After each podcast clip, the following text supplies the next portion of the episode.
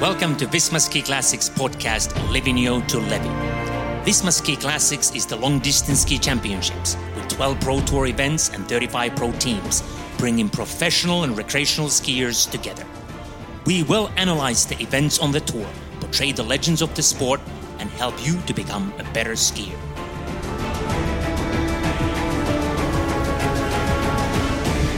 Jörgen Aukland is a Visma Classics legend with eight states wins. He has won Marcialonga four times in 2003, 2006, 2012, and 2013, and Vasaloppet twice in 2008 and 2013. Between 2011 and 2016, the year of his retirement, he managed to be on the podium eight times.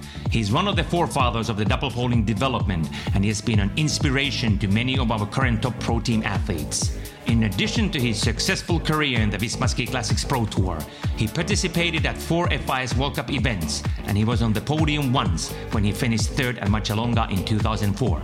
He also scored 24 top three places at FIS Marathon Cup, of which seven were victories. He runs Team Ragde Eiendom together with his still active brother Anders, and he is an enthusiastic ultrasport athlete, adventure explorer, of which his 2018 Greenland expedition, together with his brother, is a fine example.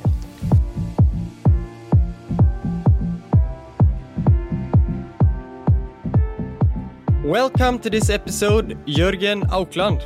Thank you. How do you really pronounce your your last name? Uh, Aukland is the Aukland. Nor- Aukland. That's the Norwegian uh, pronunciation, and uh, Auckland when you're abroad. You live in Tønsberg now, where you're from. How is that? That's the best place to live, I think. That's why I'm here. So it's uh, really beautiful in the summertime. It's like a summer city, and uh, for uh, dryland training, it's extremely good. And we also have a, a good roller ski course and uh, artificial snow in the wintertime. So it's it's good.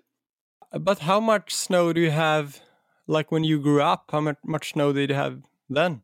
we had some winters where we when we had to use roller skis the whole the whole winters. So uh, maybe that's why we get get got good at uh, double pulling. But uh, sometimes lots of snow and sometimes not so much. But uh, basically, you can ski from this winter, November until uh, March. So it's pretty good.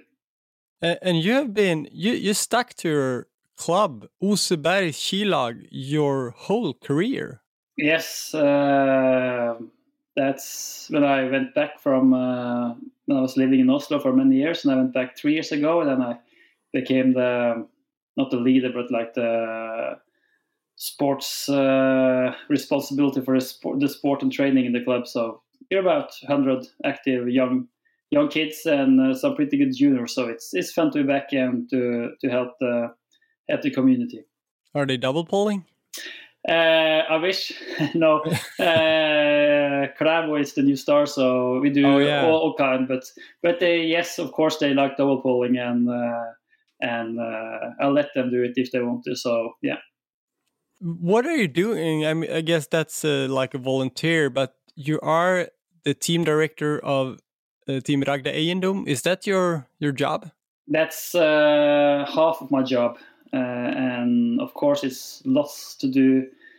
Uh, sometimes, and sometimes it's easier. Uh, easier. Um, it, it it varies during the the year, but uh, I also am a coach at uh, this. Um, uh, what to say? Uh, top uh, gymnasium for uh, for uh, juniors. For high school. High school. Uh, it's called Wang, and it's about 20, 20 kids or kids youth, and they're pretty good. So uh, I try to keep up with them and give them some uh, good advice and help them to develop to be good skiers. So you're a coach coach both there and in the local ski club. Yeah, it's it's it's pretty fun because I ski I coach uh, kids with uh, from six or seven years old, and then through the high school, and then up with Ragde with the best skiers in the world. So I have the whole specter from uh, from the pure beginners to the to the old uh, professionals like my brother Anders. So it's it's a lot of activity and also a lot, of course, with the sponsors for uh, Team Ragde and all the other sponsors, just uh, to help and to develop and to have to have goals to to train for. How old are your kids? They are uh, eight, and uh, ten and twelve years old. So, so they are in. Are, are they skiing? Are they in the ski club Oseberg? Yes, they have no other choice.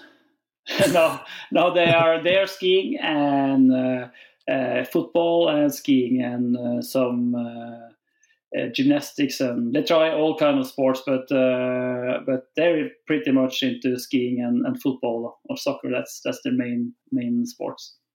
So, do you keep in shape by training with like in your job, or do you train more than that? Or like, are you in good shape? Uh, it depends. Uh, if I got some time, I, I like to to to be in decent uh, shape, but it's uh, it's I'm not in a really good shape. But uh, if I can get like sometimes it's three sessions a week, and sometimes it's maybe seven or six sessions. So yeah, I'm in pretty good shape. I trained the high school, uh, university kids. They're in the dryland training, I can go with them roller skiing, but uh, it's also a lot of. Uh, I'm not there to train for myself. I'm there to help them. So it's a lot of uh, technique and video and uh, to to arrange everything for the others. But uh, I still beat them all, so I'm I'm happy with that. You have won not most races, but you have won the Vasaloppet, Marcialonga, König Ludwig Lauf, Jizerska. You have also won Tartu Marathon you have been uh, in second place overall in Visma Ski Classics, been uh, top 10 another three times, four times. And you have skied in the World Cup, you have uh, medals from the Norwegian Championship.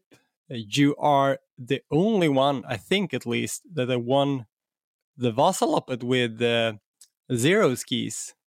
Yeah, I think I, I, I yeah. think I think so.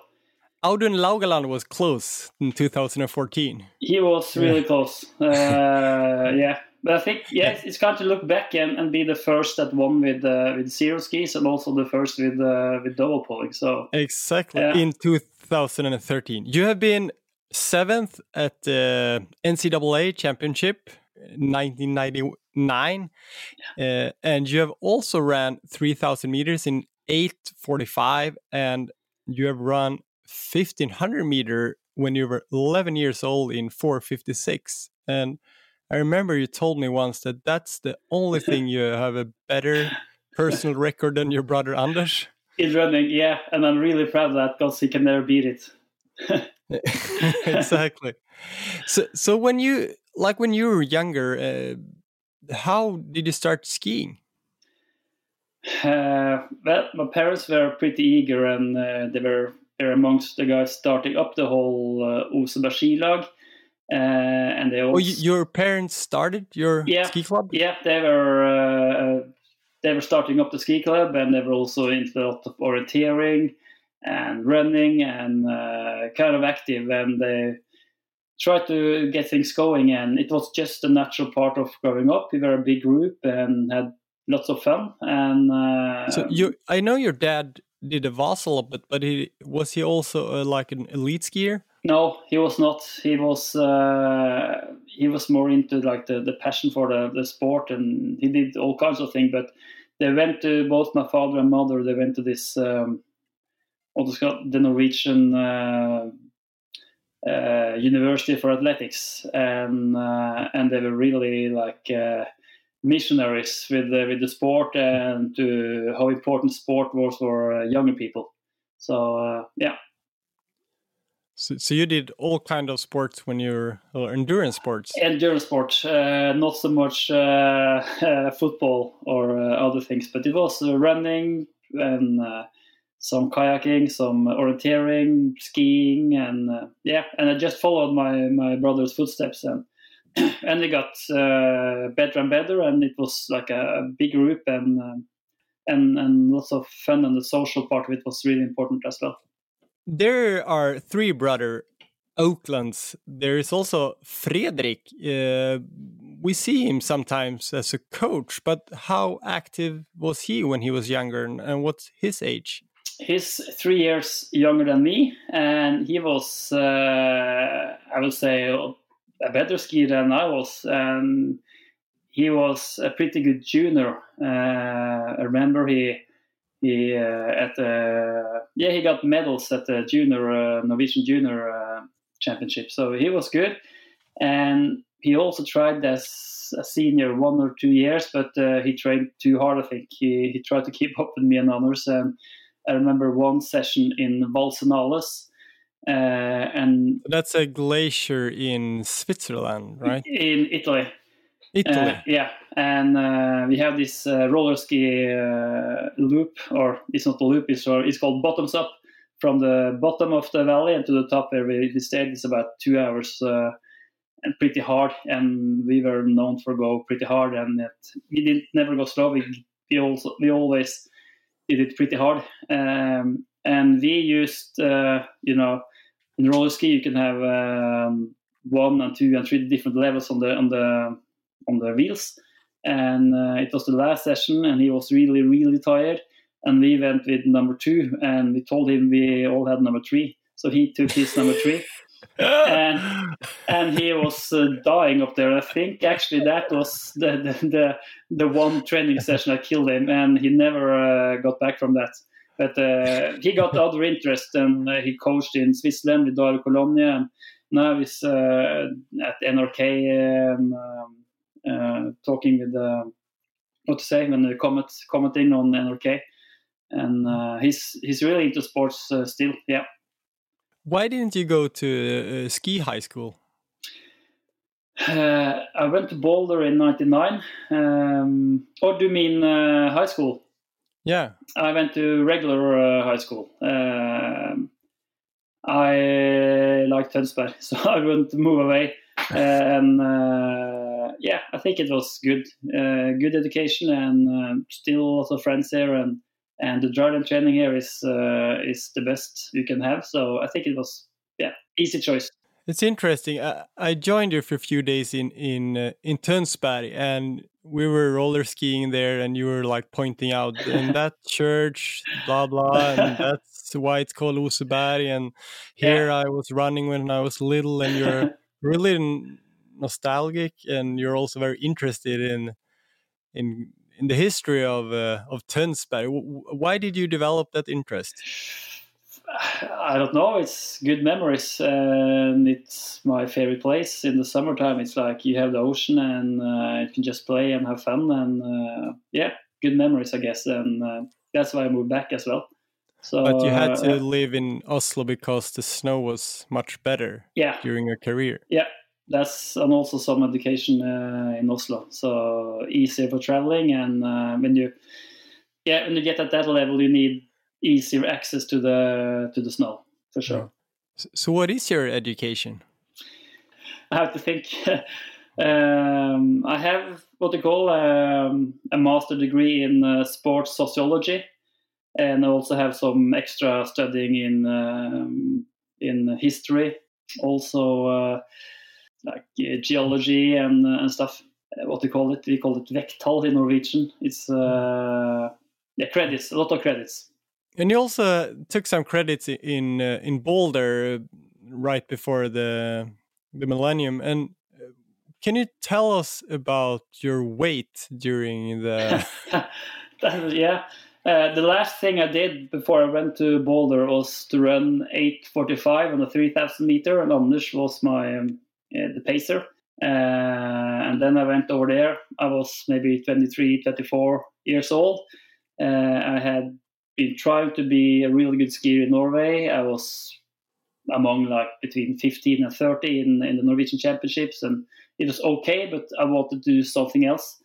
And when I was over there, I, I, I just wanted to go back home and try to be the best at long distance skiing. That's that's found motivation over there. But my weight over there, I think I gained from uh, 80 to 89 kilos. So I, I, I bulked up 9k over there. Uh, and how, how, long did it take you? three months, I guess. That's uh, a good uh, job. Yeah, no, it was easy. it was just to to double the meat and switch to Papa Frosty and uh, basically uh, try everything in the in at Safeway so it was uh, it was easy. But I I got down and I got uh, back home again. So yeah, I like food for sure. What what did you learn from that time in Boulder? Otherwise, from skiing was, or something else? It was a great experience. Boulder was a, another beautiful place with the mountains and the nature and lots of good friends. Uh, but I also, for me, it was important to do something on my own, uh, not to always follow my brother's uh, footsteps. And over there, I, I, really understood how much the skiing uh, meant for me. And when I went back, I had just one thing on my mind, and that was to win the Vasaloppet. Let's listen to to your brother, and he he answered the questions about the importance of you with, for him and for double poling.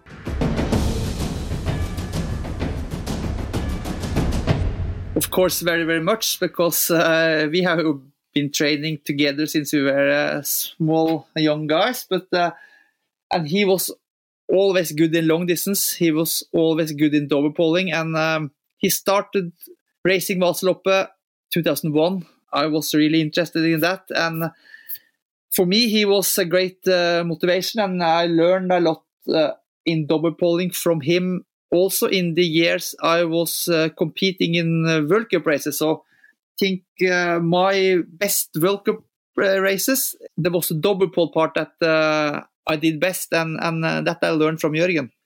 he was together with Jerry I think ahead of uh, a lot uh, others with uh, thinking development in long distance and uh, double polling, and both in the the mindset uh, what uh, to do and what choice to take and also in how he trained he was really really early with the double pole training and what uh, this special Vasalopp session we see people do today, we did uh, 20 years. Uh, Jørgen did 20 years ago, and uh, that's also why he won some early races there. So he was early out together with Jerry to do this uh, double pole specialist training. You said when you went back from Boulder already at that time, you want to be good at long distance skiing.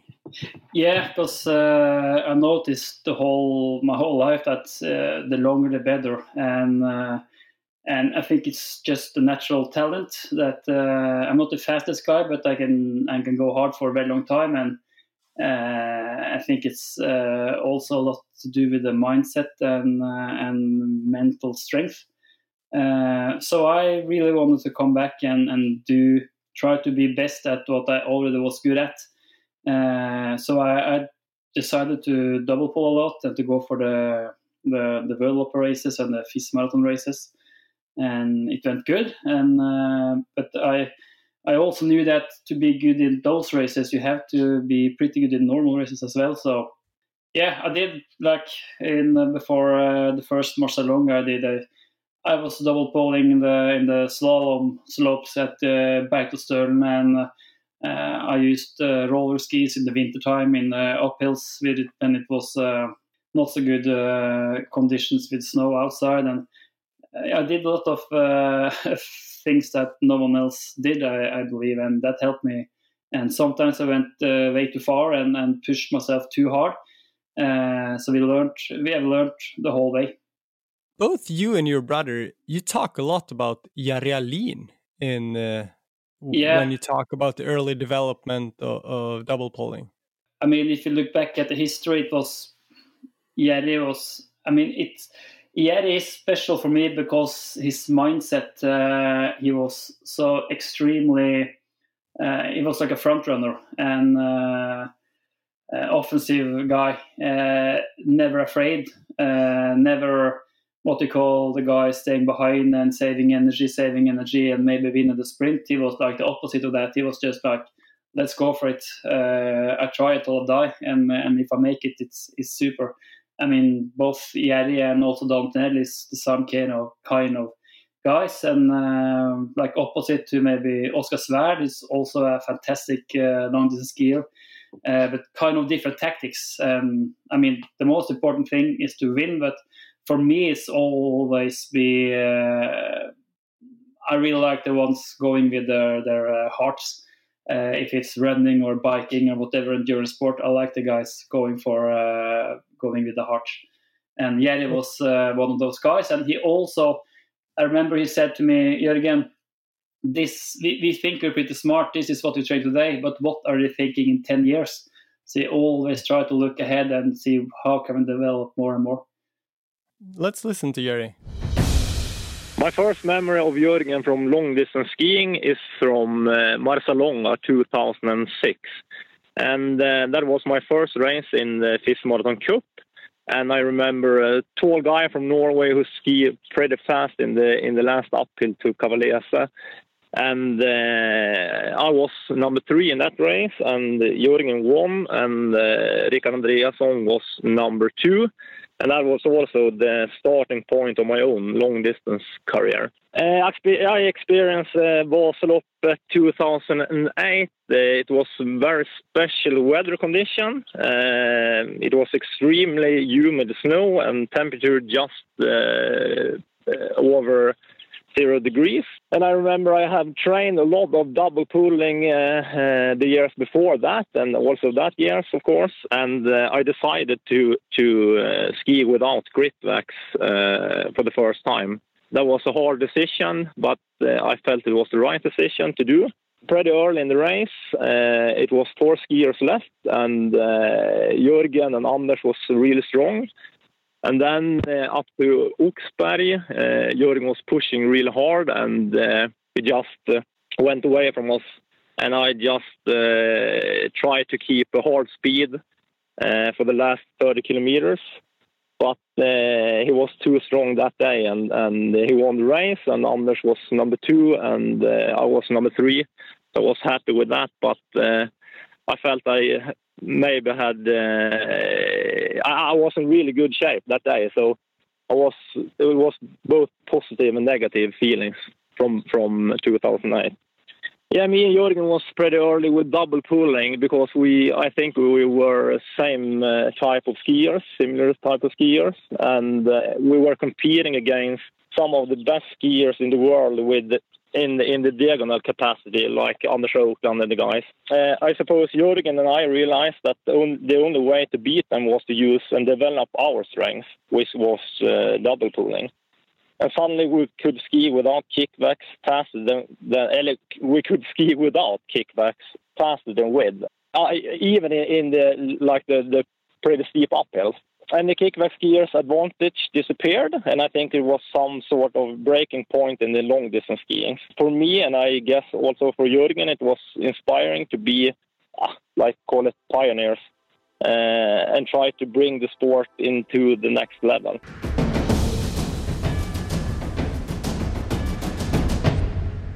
What do you say? Oh, it's uh, it's uh, good to hear Jerry.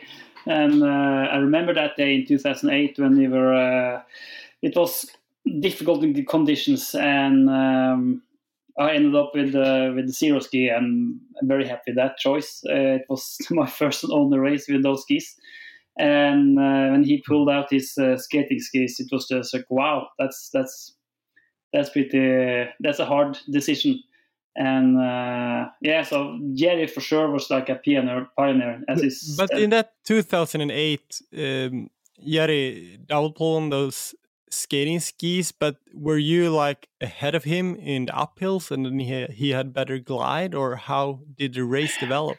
Uh, in the in the first 20 k's, maybe my skis were. Uh, almost icing up, so I had to be a little bit back in the pack. But we had decided to go really hard at uh, up to, to Risberg, and uh, we just pushed from there.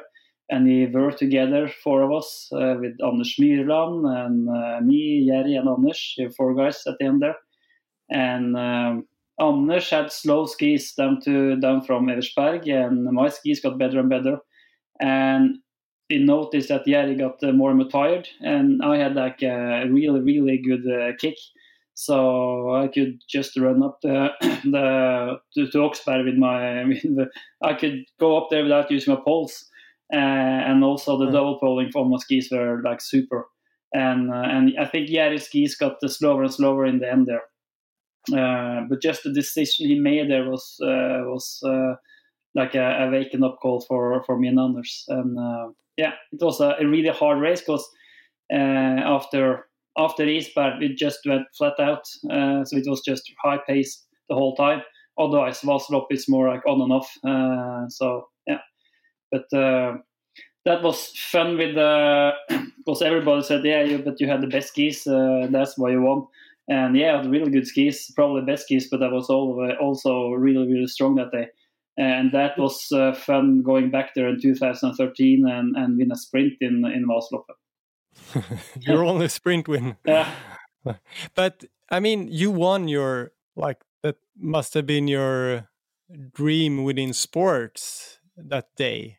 Yeah, for sure. How, what what what were you thinking the last minute of the race? I was just uh, really, really happy because I had been uh, second place and third place several times, and uh, I trained really, really hard for it. And uh, like uh, I got almost too extreme at uh, some points there. Like the last three weeks before Vasalopp, I started every training session eight o'clock. just to be prepared for the start, and I had been over there for training camps and knew all the the whole course. And um, yeah, Vasalopp, it yes, always been really special for me. The whole atmosphere and uh, yeah, I just feel really at home in that race. Uh, so it was really special for me to win it. Do you think it's important to be on camps at the site? Like, uh, I think it, it differs from person to person. Uh, for me, it was just like uh, I liked it there, and I think it was really fun to go in those slopes with all the tracks and the easy terrain and, and stuff. But for some people, they can just show up the day before and still be be at the top. But for me, it was important to to get the feeling and and really, yeah, maybe get that extra mental, uh, keep it like one level up, and then it's uh, like the most important race because yeah, so for me, it's, it, it, was really important to be there. And then you won it again, uh, 2013, as we said, uh, the first double polar. Uh, what is the feeling to win it the second time?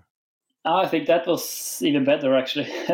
so, because uh, that was a total different race. It was uh, uh, two guys went away in the start there, and it was pretty hard pace.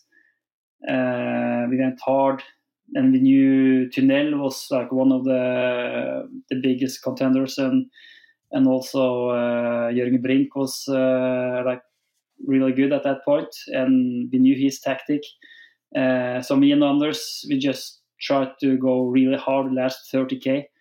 Uh, and last 30k. yeah, and and I mean that that year and the years before, like one of our training sessions was like you go three hours, then you go 40 times one minute uh, or 40 times one minute full speed. Uh, and of course, when you start to do all the, the push in the end there, and uh, you don't get the gap the first time, the second time, the third time, the tenth time, the fifteenth time, but you start to wear out the other people. And when you got, you mean that you do a little sprint yeah. in the, yeah, yeah, yeah.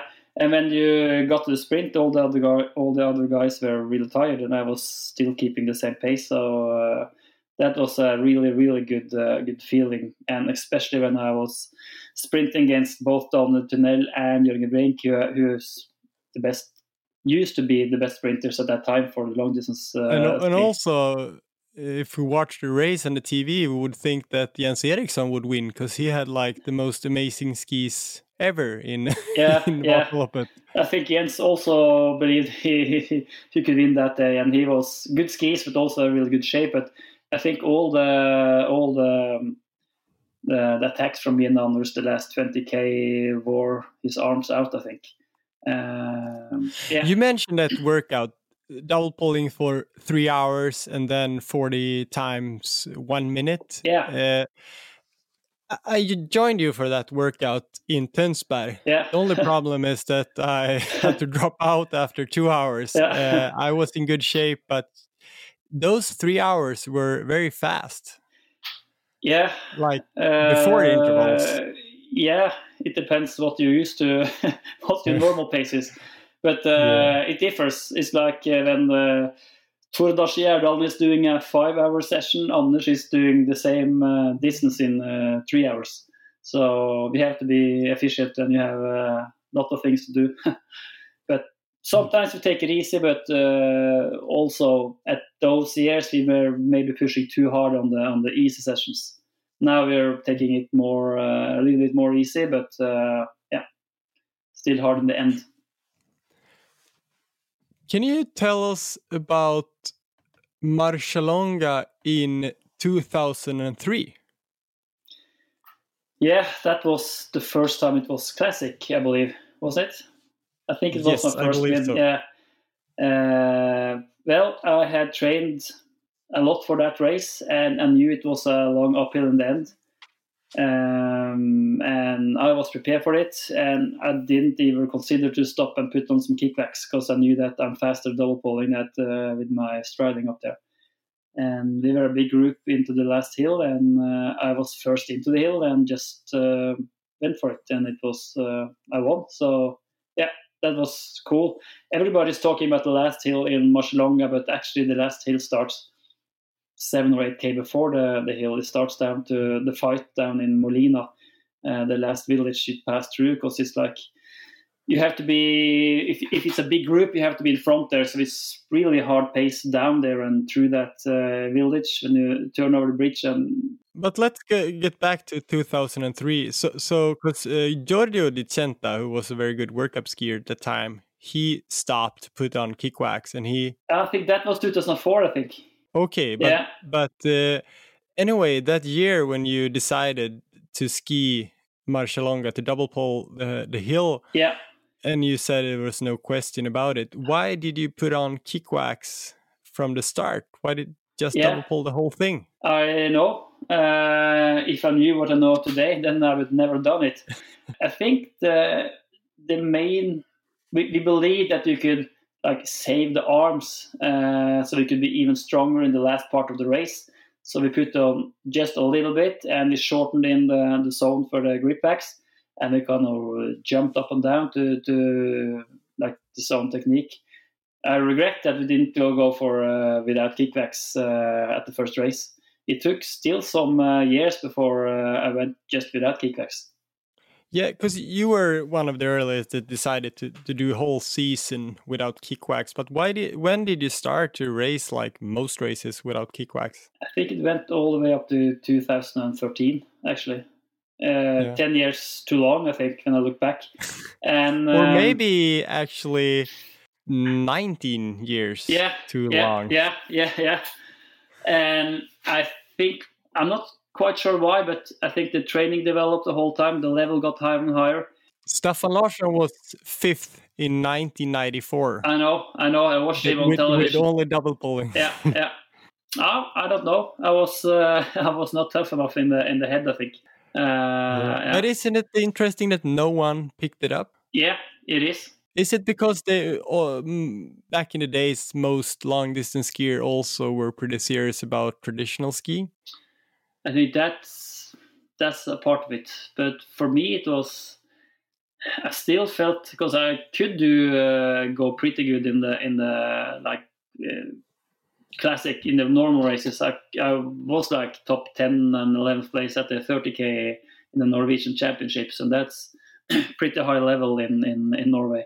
And the funny thing is that when we did the Birkebeiner, I was not afraid about the last hills from uh, because then even we do have some of the best uh, classic skiers in the world, like uh, Oddmar Hjelmeset or uh, Andrus Veerpalu or Anders Aukland. Uh, I could still follow them almost, almost follow them with them on the diagonal because the, the, pace was slower at the end of the race.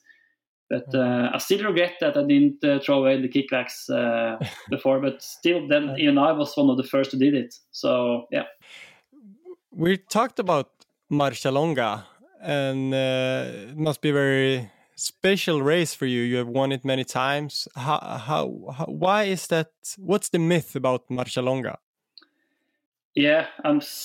I said that Vasalopp is my number one race, but it's it's it's hard. To, it's a close fight with Marcialonga. Marcialonga was the first big one I won. I, I think the, the the myth about Marcialonga is it's all about the last hill but uh, you have to be uh, you have to stay out of uh, accidents you have to keep your poles uh, don't break them it's like a, a wide race down the, the, valley now it's even worse than i did the, the race uh, high speed, lot of corners, turns, um, and then you have to. It's it's like no tactic. You go into the last hill and it's just pure strength and mental strength. It's it's like no. Uh, it's no staying behind or or tactics. It's basically if you're strong enough, you're good enough, and then you win the race. You have a podcast, or it's kind of uh, you've taken a little break, but uh, Aukland Metoden, and in that podcast, in one episode, you said I don't remember, but you said something about like a real ski race includes a, a tunnel, a yeah. bridge, and what was it more? Yeah, it was me and uh, and uh, Simen Østensen, and we discussed uh, we discussing what, what's what, what what's a real ski ski race like. What's what's what has to be included, and you have to go from A to B you have to go uh, under a, over a, a, bridge. You have to cross a river. You have to go under a road, and you have to have a live television with a helicopter. Then it's a real. then it's a real uh, ski race. Oh yeah. And that you have, and you have it in. It's not that many races. It's like Vasaloppet, Birkebeiner, Marcialonga, uh, Tartu Marathon. Got it. So yeah. Interesting. Yeah. So Jizerska, do they have a bridge and a tunnel? Bridge. They have a bridge, yeah, but not a tunnel, I think.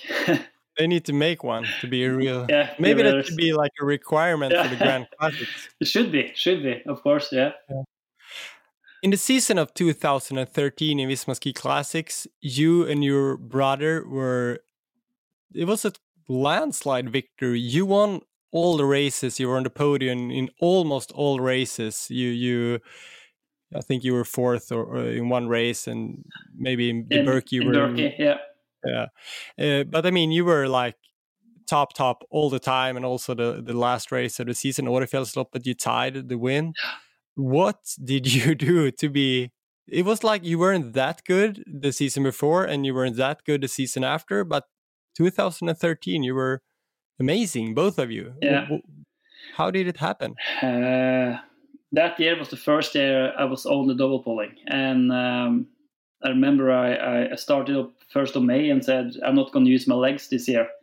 Uh, and Simen Østensen, we were at the same team that time, and he said like, "Wow, that's that's crazy. You you have to to to use your legs sometimes and and uh, stuff." But of course, I was running. I was running one long session and always one interval session during the whole, even through the winter.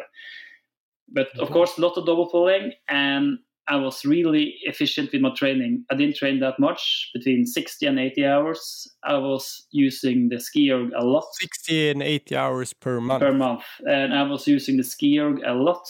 Uh, also through the winter, I was uh, training a lot of hard training, uh, a lot of uphill double poling, and everything, everything just clicked. Um, I stayed healthy, and uh, my teammates were really strong. Uh, and everything was just uh, just a ride the whole season. And also the last or the the, the Birkie I was fourth there. And uh, yeah I could even have gone better. I think that because that's the one race I never won. And that year I could have done it I think but Anders was in the leading group ahead of us with Eldar Rønning. And I was with Jørgen Brink so I couldn't try to to to catch Anders because uh, you don't want Jørgen Brink in the in the sprint there. So no, everything was just good. Really good skis as well, and you don't win a race without uh, really good skis. So were you like ahead of all the other teams and all the athletes I think, uh, that year? Yeah, I think uh, we come because we had tried, experienced, and tried and missed sometimes, both with how we train, how much we train, how hard we train. But that season, I was uh, smart enough to take some uh, some easy days and uh, not the longest sessions, but really efficient. Um, I had two kids at that time, so I hadn't that much time. So I was, yeah, just really 10 minutes warm up, uh, really hard interval on the ski erg, on the treadmill, and then uh, take a shower and then uh, go to bed for two hours and then maybe one session in the afternoon. So not fussing around with uh, all kind of different things, but really extremely efficient in my training. So lots of interval training also? Yeah, yeah. What is lots of interval training? Is that several times per week? Yeah, between two to five, I guess. What What's your best VO2 max? Uh, 81. And what have you done 5000 meter ski erg? Uh, I've never done it actually. That's the one session I Oh. have never done, and uh, that's uh, I recommend it to all others, but I've never done it. I think I'm afraid to see what my time is, but uh, but uh, no, the ski erg I think it, that's really good, uh, really good training equipment, and I use, still use it uh, these days. Maybe once a week, maybe three times a week. So it's like 45 minutes, and you you go into your What, own. what's your favorite workout on that ski erg ergometer? Uh, uh, I've I have like ten different ski ergs uh, workouts that I use, but I really like the the one that uh, yeah I think I was the I don't know if anybody else used it, but uh, at, at least I invented it in our kind of community. And it's like the 10, 9, 8, 7, 6, 5, 4, 3, 2, 1, and you you go harder. It's widespread now. Yeah, I know, I know. So we try to keep it secret for at least two or three years, but then uh, you, you get to different people and the teams are yeah. But I think that's good because you get both some easy in the, or not easy, but it gets really hard in the end, and it's you. It's good to use uh, before races. I think. And that's one minute rest in between. Yeah.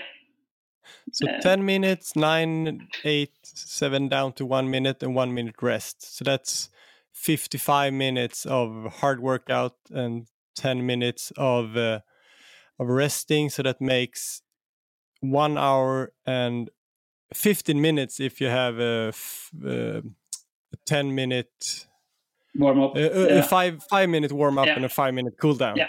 and I used to start that session with the PM4 that I still still use on uh, 149, I think, and then I went one second faster each uh, each interval. So down to 139. Yeah, and I can also go harder on the last one, but uh, Yeah. yeah. So that that's a pretty hard hard session, and that's my level. So yeah. We should try it. And on PM5, that means actually a little faster because PM4 is slower. Yeah, I uh, yeah I heard. I don't know how much lower, but uh, I still use my own uh, PM4, and uh, actually I had that session today. So, but I was not that Oh. fast. What did you start now? I actually I was pretty good today, so I started at uh, one uh, fifty. 151.9 and I managed to keep it the whole way down. So yeah, That means you are not so far away from your top shape. Oh, it's. Uh, I, th- I think it's. I'm still away, but uh, it's fun to do some uh, some training. But um when I go with the guys, I notice that uh, I'm an uh, old guy, not that Yeah. fast anymore. What's your personal best in bench press? Ah, that's. Uh, let me see, maybe 75 kilo. I'm pretty weak in uh, maximum strength. 75 kilos. Yeah. That's nothing. I know. And, And uh, what's your, uh, yeah, and No, it was it was nothing. how many chin ups can you do? Uh, maybe I could do maybe thirty. So yeah, What's your training volume those years you train the most? between eight hundred hours, around eight hundred hours. I was maybe 15, 20 years. I was uh, between seven fifty and eight fifty.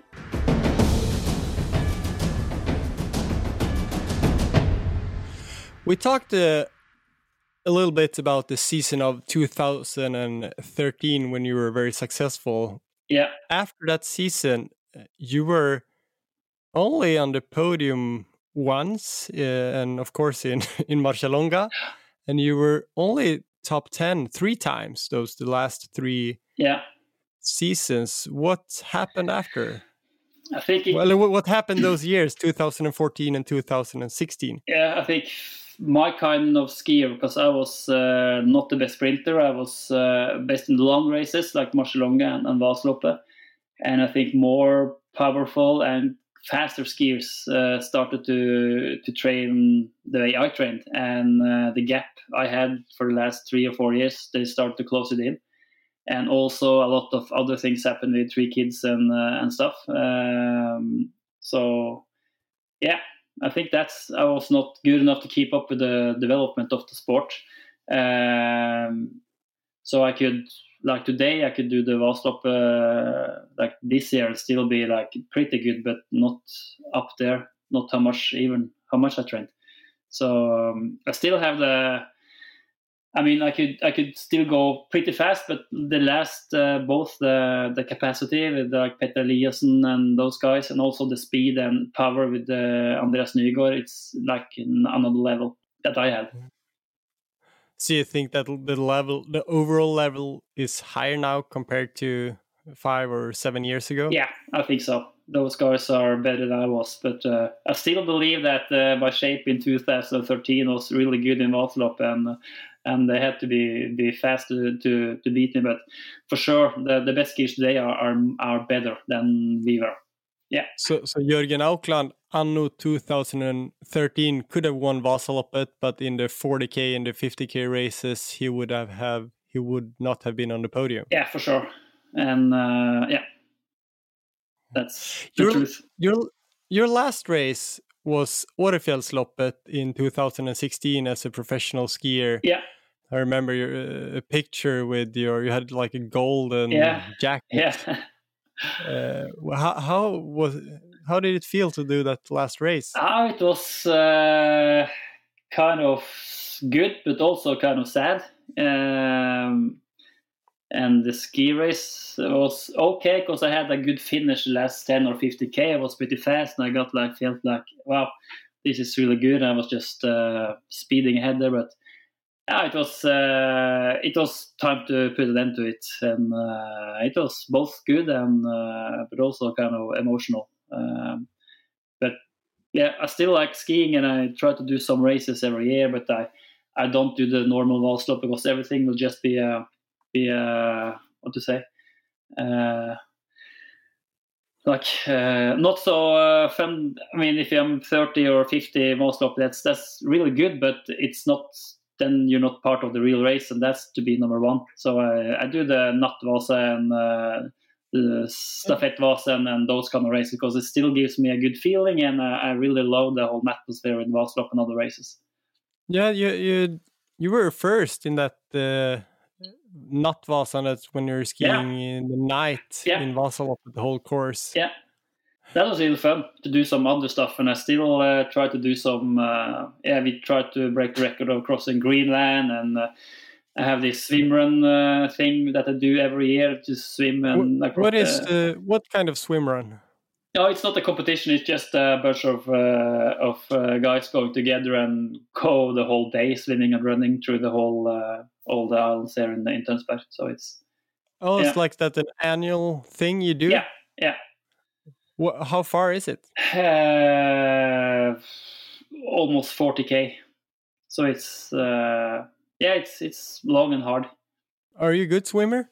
Uh, not a good swimmer, um, but I really enjoy uh, both scuba diving and free diving and, and swimming and sea kayaking and all kind of play in the ocean. So uh, so I'm a decent swimmer, but not a good swimmer. I don't know who said it, but maybe it was your brother. He said like the only thing Jørgen, uh, the the only area where Jørgen have good balance is in the kayak. Yeah. Yeah, that's compared to Anders. That's true. Yeah, I'm, I'm really bad otherwise, both on skis and uh, and yeah, yeah, re- bad balance. But in the in the surf ski or kayak, I'm I'm okay. I would say. I would say. You trained a lot of kayak during your ski career. Yeah. Is that something you recommend? Uh, yeah, if you have time for it, it's really good core training and uh, for the arms. And I mean, me and Anders, we were always trying to look on how to be better skiers and not just think about what the skiers are doing, but what are the, the road bikers doing, what are the rovers doing, what are the swimmers doing, what are the sea kayakers or the the, the kayakers doing, and, and try to talk with them and train them and try to learn and, and put some of that those things into our training. I think that's that's part of the development and motivation. And we had some years in Oslo where we trained a lot with um, yeah some of the best national paddlers in uh, kayakers in, in Norway and, and learned how they did the intervals and the strength training and that kind of stuff. So and also we were, but I'm I'm living like uh, 20 meters from the from the ocean and and now I'm, I think it's really good training and uh, and so fun to do the now I always do the the, the surf ski. You go and it's really big waves and downwind, and it's it's fun. You recruited Joar Thele long ago, and now he's on your team again. But when you recruited him, like 2012 or 13 or whenever, he, I mean, he has a background of is it kayaking? Yeah. What did you learn from him? From him? It was how we trained strength training and intervals. Because if you ask uh, a kayaker uh, when he do four four minutes intervals, like in in skiing, he used to maybe do six times four minutes. But if you ask a, a, a kayaker, they say like maybe 15 times four minutes. So they have like, uh, and they train hard almost every day. Uh, and some of the strength training are like almost like CrossFit. It's like intervals. Um, I think you you you tried it out with us one time when you were visiting mm. us at Tønsbergs. It's been a hard phase also on the on the strength training. Um, I remember it was something like with your you trained your abs, your stomach yeah. really hard for like you did some one minute workout with your abs and then another one mm, minute mm. yeah. minute workout with abs without rest in between or something. Yeah, and but I think we maybe pushed it too long, too too long, so we got too tired of it. Uh, now we're taking it a little bit down again, but but Joar was really good guy and his talent like both for skiing and running and everything, and his mindset is really yeah, you need those guys on the team to, to push the limits. And he's getting better every year, and it's fun to to try to guide him on his way. We need to talk about your sugar intake, at least as an athlete. Yeah, you were eating so much bread and jam and like chocolate cream, uh, and this is for breakfast, lunch, and dinner. And you were like really a top athletes and if someone saw what you were eating they would probably say that you need to change. What's your take on that? I think uh, when i look back uh, i would have done i think almost the same uh, again. I should have been a little bit better with the with the proteins after the hard sessions but when you train 800 900 hours uh, a year and especially long long sessions I think my body works really good with sugar, and that's yeah, that's how how I work. And uh, yeah, and I almost I never had problems with uh, except that I went over to the to Boulder that I was being too heavy. I'm I'm still kind of a skinny guy. Uh, but I think you could. It's important to eat sugar, but you also, of course, need uh, like, like fish and and the vegetables, the fruits, and all that kind of stuff as well. But I think like for the for the engine to work as at its best, it's best you need, need sugar. And we have talked with a lot of nutrition, nutritionists and also had some talk with the the guys making the food for Team Sky and uh, those guys. And yeah, they say use as much sugar as your stomach can make uh, take, and, and uh, if you can take it, it's it's good that's what you need to if you want to go hard, hard, hard. Uh, that's interesting because, uh, yeah, I guess there are many ways to to, yeah, to do it, but uh, not many nutritionists recommend this, uh, or at least not in magazines. No, but if I think if you go to the top athletes in the different, uh, both in biking or in, uh, yeah, it, it, I mean, cross country skiing, it's not like really long so you need to go on uh, on um, on fat the whole time because the the I mean when I go the first uh, hill in the Vasaloppet, I go like flat out. My on maximum uh, it's like a, a sprint from me to the top, um, and it's not like a short race. So you need to be yeah in between there. But I know it's like a religion. The, the food stuff is like religion. But this worked for me and. I, I know what some other skiers are doing and it works for them as well. So yeah, and I tried different stuff, but uh, yeah, sugar is uh, sugar in the morning, sugar at night. so, what do you think about Visma Ski Classics in the future? What do you think about it right now? About the number of races and the length of the races and and the sites and so on? I think Ski Classics is like really good for long distance and it's developing developing every year. I think uh, you need uh, the big long races, but I think it's it's fun to try some new new places as well. But for me, it's like this should be between 50 and 70 or 80k at least. And I'm not that kind of uh, fan for like going loops and loops and loops. Uh, I want them to be from A to B, as we talked about earlier. Um, and a bridge. And, and a, a bridge and a tunnel, yeah. Like, because uh, you have some really nice races out there. Uh, like Tartu Ski Marathon, you had uh, the Årefjällsloppet, like a fantastic uh, track. But uh, it's like, yeah, you need to put it all together. And I think basically it's, it's really good. You have shorter races for the best sprinters. You have uh, you have the hill races, and you have the the, the big ones like uh, Vasalopp and Marcialonga. So I think it's like really really good uh, concept. And for me, the future for long distance racing, I think as I can see, it's really bright. I hope more and more of the I would say some of the stars from normal skiing can also uh, join us in some races, like we had Dario Cologna this year at Marcialonga and Sjur and some other guys. So I think uh, like this year with uh, Marit Bjørgen on the starting line in Vasalopp, I think the interest will be even higher. So it's that's fun to see. Yeah, you are the team director for the team that Marit Bjørgen belongs to. What, where, how many races will we see her? In how many? Uh, we have to see. Now, for sure, her, her main goal is Vasaloppet, and um, we're, we're starting a training camp tomorrow. Oh, two days actually, and uh, and um, she will be here. And I think it's she's she's training pretty good. She's training every day, and uh, I think she will be in, in good shape. But of course, the the girls she's competing against is also really really tough girls. Uh, but Marit, she got the talent and the mindset. And as I said, Vasalopp is her main main uh, main goal, but she will be starting at two or three races before that just to get the feel of the, the speed, the tactics, the, the, the level of the, the others. So I hope we will see her in some other races for sure, Marcialonga, I, I, I hope. Thank you so much, Jørgen. It was a pleasure to have you here. Yeah, nice to be talking with you.